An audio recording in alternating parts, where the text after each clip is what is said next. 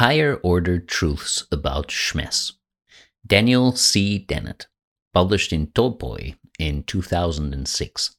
Abstract Many projects in contemporary philosophy are artifactual puzzles of no abiding significance, but it is treacherously easy for graduate students to be lured into devoting their careers to them, so advice is proffered on how to avoid this trap. Philosophy is an a priori discipline, like mathematics, or at least it has an a priori methodology at its core, and this fact cuts two ways. On the one hand, it excuses philosophers from spending tedious hours in the lab or the field, and from learning data gathering techniques, statistical methods, geography, history, foreign languages, empirical science. So they have plenty of time for honing their philosophical skills. On the other hand, as is often noted, you can make philosophy out of just about anything, and this is not always a blessing.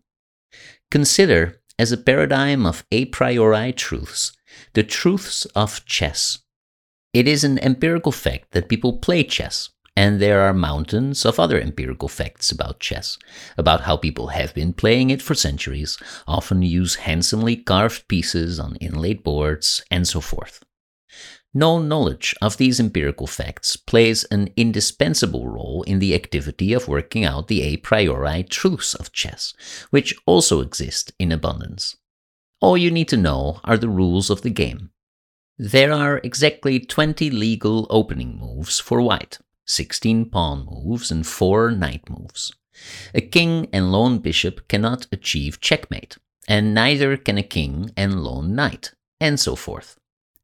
Working out these a priori truths about chess is not child's play.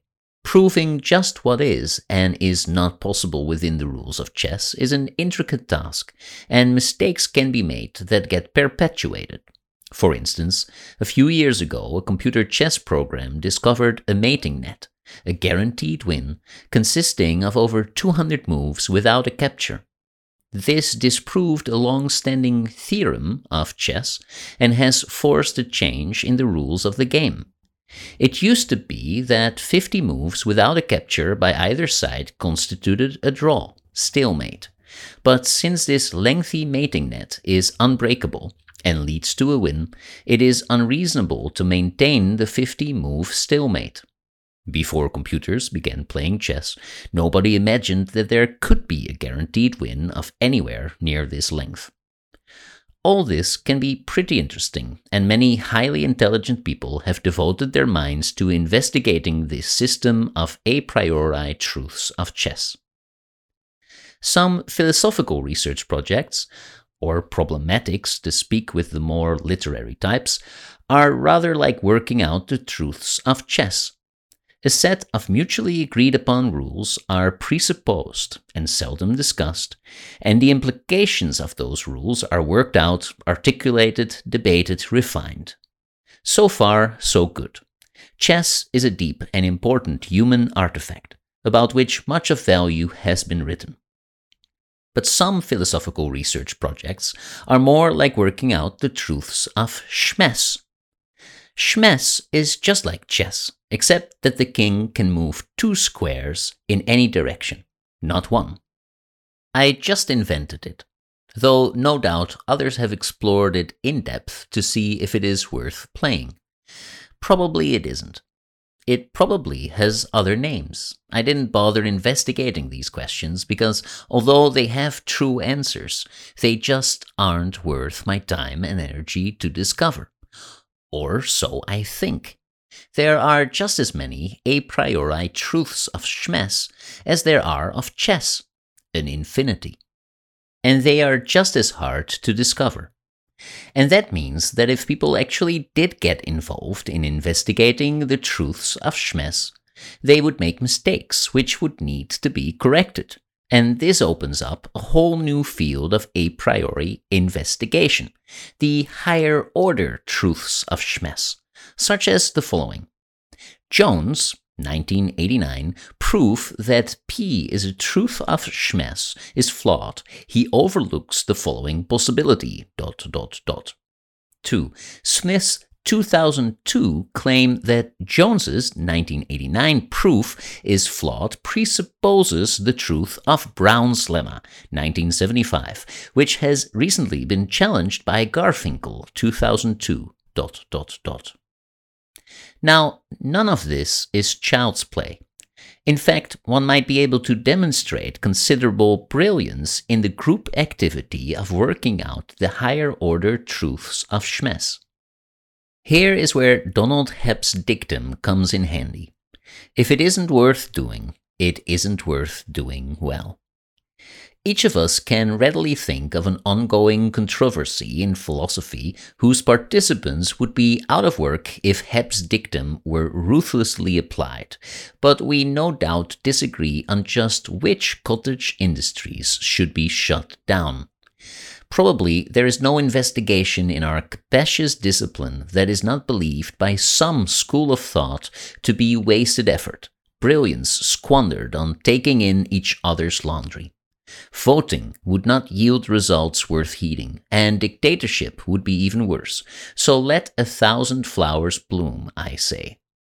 But just remember if you let a thousand flowers bloom, count on 995 of them to wilt. The alert I want to offer you is just this. Try to avoid committing your precious formative years to a research agenda with a short shelf life. Philosophical fads quickly go extinct, and there may be some truth to the rule of thumb the hotter the topic, the sooner it will burn out.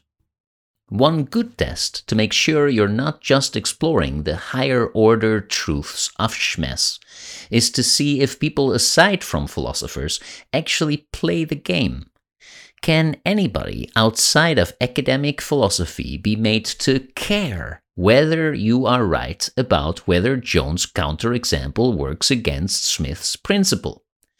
Another such test is to try to teach the stuff to uninitiated undergraduates.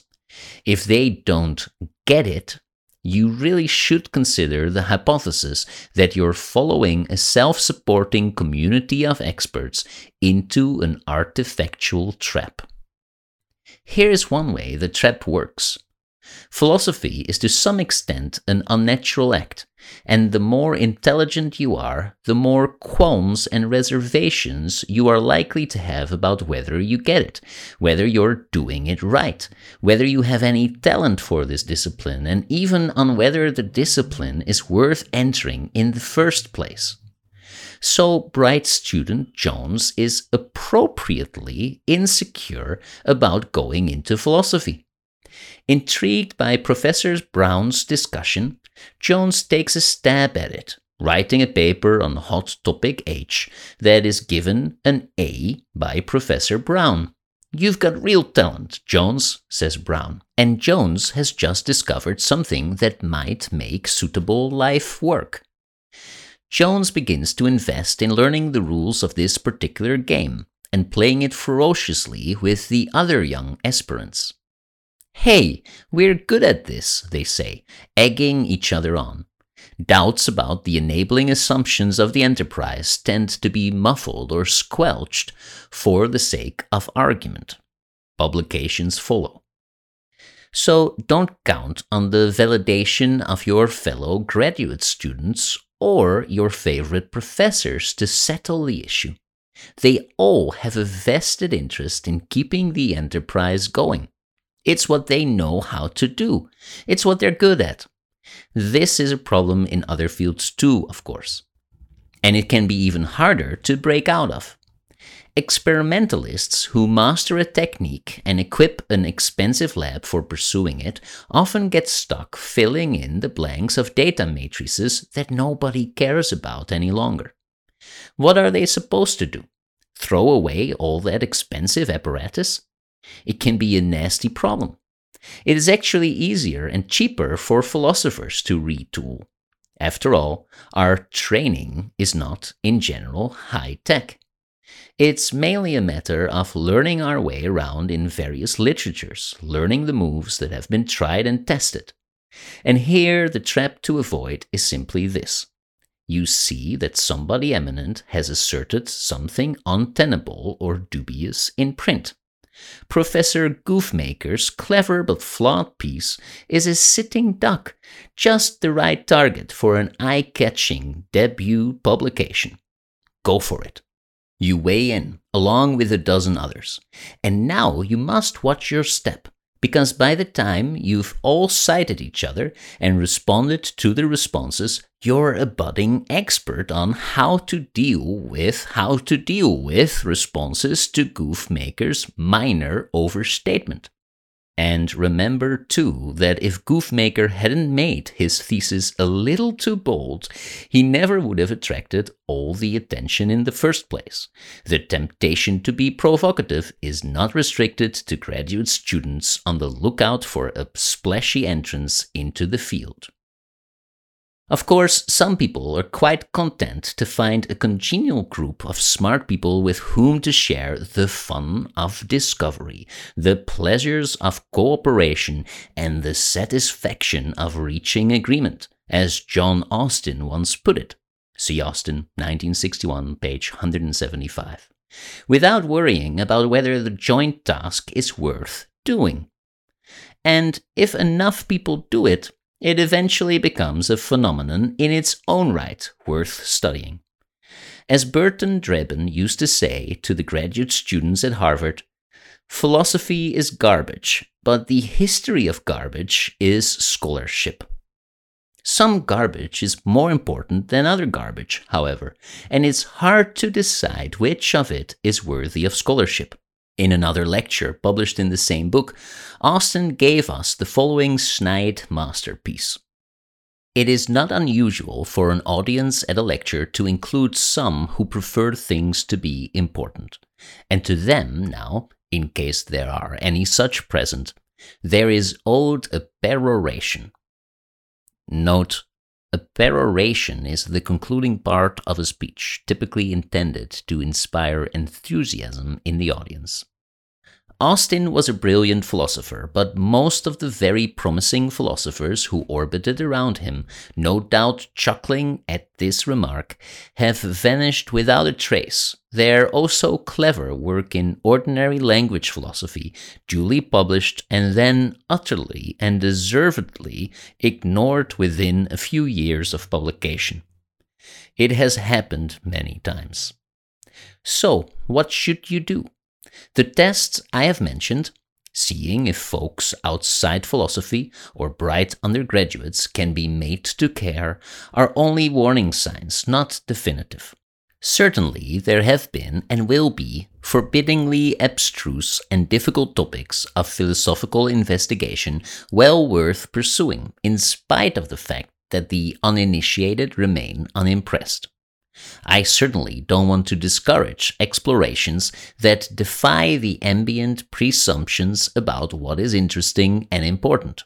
On the contrary, the best bold strokes in the field will almost always be met by stony incredulity or ridicule at first, and these should not deter you. My point is just that you should not settle complacently into a seat on the bandwagon just because you have found some brilliant fellow travelers who find your work on the issue as unignorable as you find theirs. You may all be taking each other for a ride.